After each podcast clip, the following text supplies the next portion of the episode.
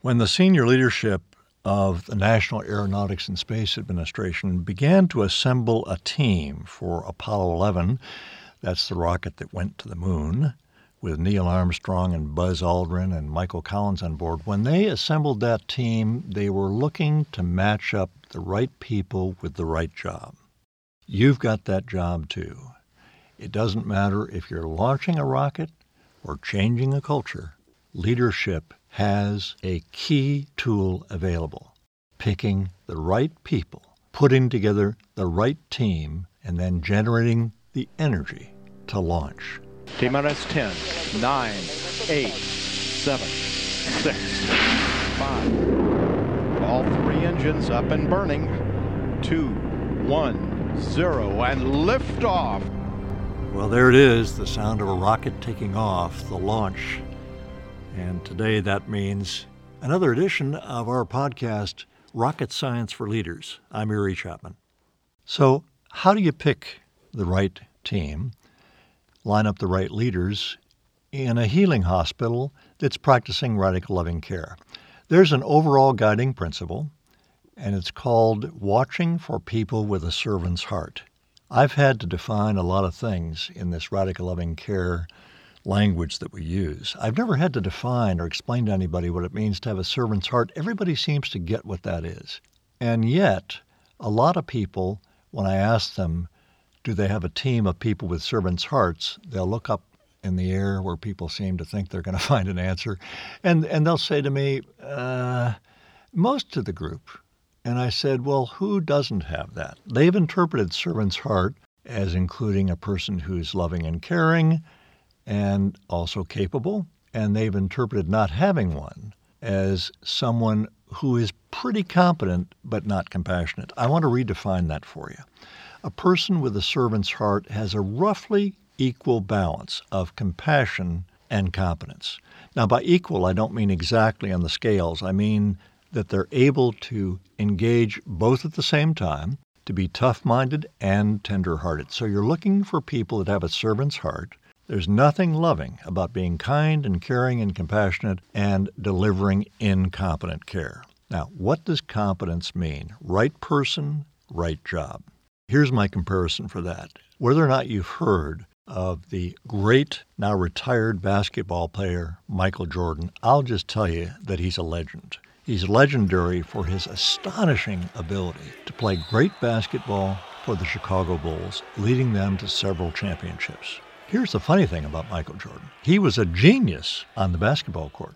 In the offseason, he decided he'd try baseball. He wasn't a genius on the baseball field. He played okay, but he never got beyond, I don't know, maybe double A, maybe triple A ball. He also goes out in the golf course. He'd practiced a lot, he played a lot. Ah, not that great. Pretty good, but no legend. He was only a legend in one particular area basketball. Now, there's another thing we don't know. I actually had the chance to meet Michael Jordan, charming, capable, wonderful human being. What was his leadership ability? He hasn't really played that role. Now I'm going to draw you all the way from the basketball court to the salad line in dietary at Riverside Methodist Hospital, watching where people do their best. I'm sitting with Gladys, who, when I asked her, said, I work in salads here at Riverside. And I said to her, this was a 25 year employee recognition event.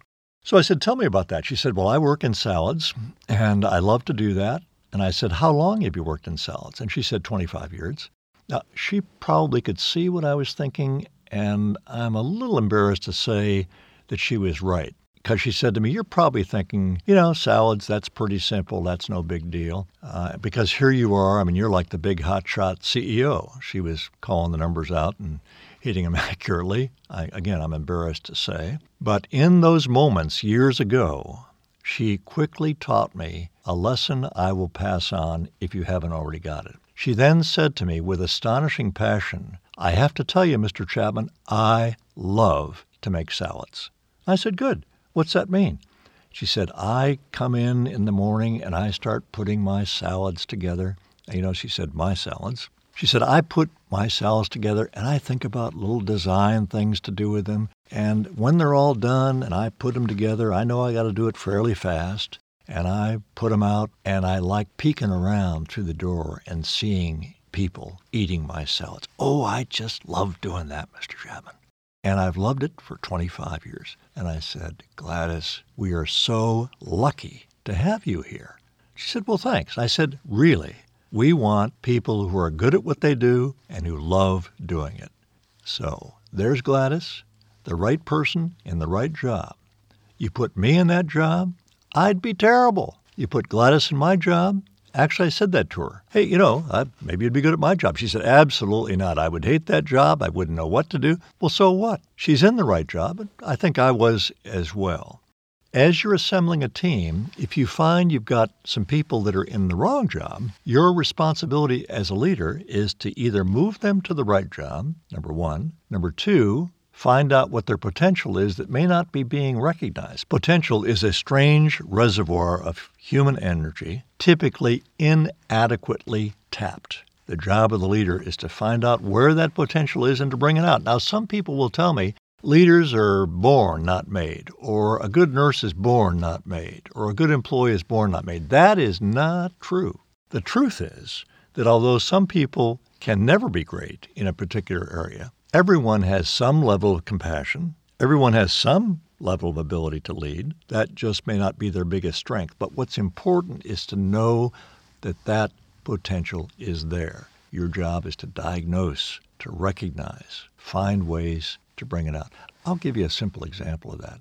I was down watching the admitting staff at Baptist Hospital, very busy ER in a 750 bed hospital. And I was watching the admitting clerk, and she was doing that thing that a lot of admitting clerks end up doing. Now, I want to emphasize I am not in that job. That's a hard job. It can be monotonous, but what are you seeing out there? You're seeing people come in with all kinds of problems. So she's checking people in, and she's saying to a person at the counter, Here is the form. She'd push the form at him. Go have a seat. Here's the form. Fill this out. Have a seat. Here's the form. Fill this out. Have a seat. She wasn't saying welcome. She wasn't saying anything except essentially, here's the form. So, what do we do? I'm watching it and I'm trying to think, what would I do? And if so, if I'm thinking how to affect that, what do I do? When? Uh, let's see. I think her name was Adeline. So Adeline's sitting there. She's checking people in. She's doing it kind of monotonously. Suddenly, a friend of hers walks up and she turns and says, "Hey, Joyce, how you doing? Just a second. Do this form have a seat, fill it out, bring it back to me. So, Joyce, how you been? That was it. I saw it. Adeline had the potential to deliver that same kind of friendliness to the patient that she did to Joyce. Here's what happened next, by the way. The next patient walked up to the counter and he's going, oh, uh, oh, clearly in pain, holding his stomach. And what'd she do? She says, Here's the form. Go have a seat. Fill it out. Oh, golly. I thought, we have got to help support Adeline. So later on, I got the chance to talk to her, and here's a key thing about leadership. We found out that Adeline had the potential to deliver that kind of friendliness to the patient coming in the door, the patient coming up to the counter. How do we bring that out? First thing I said to her is, Adeline, I've been, I've been watching you there, and how long you been doing that? She said, I've been doing this for, I don't know, eight years straight. I said, How do you like the job? She said, Well, it's a little bit monotonous. And I said, Now, I noticed that you kind of say the same thing to each patient coming up. I'm not here, I, I, you know, so I'm not making any judgments. I just wondered, do you say the same thing? And she said, Well, Mr. Chapman, I, I'll tell you, I used to be real friendly to people. And the supervisor, listen to this, the supervisor said to me, I was taking too much time. So I quit doing that and I got into this thing you saw. Next, next, next. I'd like to do it differently, but I don't think they're going to let me. Now, the supervisor's 10 next to me. She's feeling embarrassed, but still, we got a challenge. How do we train this staff person? First, we got to figure out what would we like to hear if we walked up to the counter. What's the potential? How do we find this potential in Adeline? How do we generate that energy so that everybody who's admitting patients is delivering it? We got to help figure out what's the kind of thing we'd want to hear. The supervisor says, "Now, you know, we can't go into this long explanation. We can't, you know, develop a deep friendship bond with every patient coming to the window." And I said, "You know, I, I know that.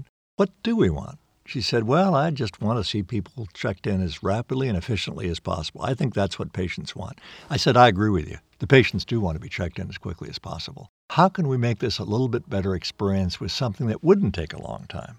We got an answer. Who gave us the answer? Adeline. I said to her, Adeline, if your mom came in, or you came in yourself, what would you like to hear at the front desk? I, said, before you answer, Adeline, imagine that you walk in like that guy did, you know, feeling all kinds of pain. She said, well, you know, I'd, I'd want the, the clerk to acknowledge the pain. I said, Well, how would you do that? She said, Well, I don't know. I mean, maybe I could just say something like, I mean, gee, I can see your pain. I'm, I'm so sorry about that. Uh, we'll get to you as soon as we can. We got some paperwork here, but I, I want to promise you that we're going to get to you as quickly as we can. So go have a seat and I'll see if I can move things along. Golly, that's a pretty good answer. I shared it with the supervisor and I said, What do you think? Well, she could see I liked the answer too. And I said, Wait a minute, how would you like it? She said, well, I guess I would prefer to hear that. And I said, Oh, good. How long did it take for Adeline to say, Gee, I'm sorry to see you're in pain? How do we adopt behavior change? Remember who taught us? Adeline taught us because we gave her a chance. She became a teacher. Adeline, I'm glad to say, was not only freed to do that, but when I came by two months later and I saw her there and said, How you doing? She said, Gee, I sure do like my job a whole lot better. Now, I'd stayed out of sight and listened to her, and she was greeting people, not mechanically. When the person did not seem to be in a whole lot of pain, Adeline still said to them, Okay, boy, you came to the right place. We're going to take good care of you. Got some forms to fill out. And she was just as efficient as before, but much more effective because underneath that mechanical exterior that I first saw, Adeline had a servant's heart. So look for that servant's heart, and when you see it, find ways to nurture it and bring it out. Don't give strict instructions on exactly what the person up front has to say.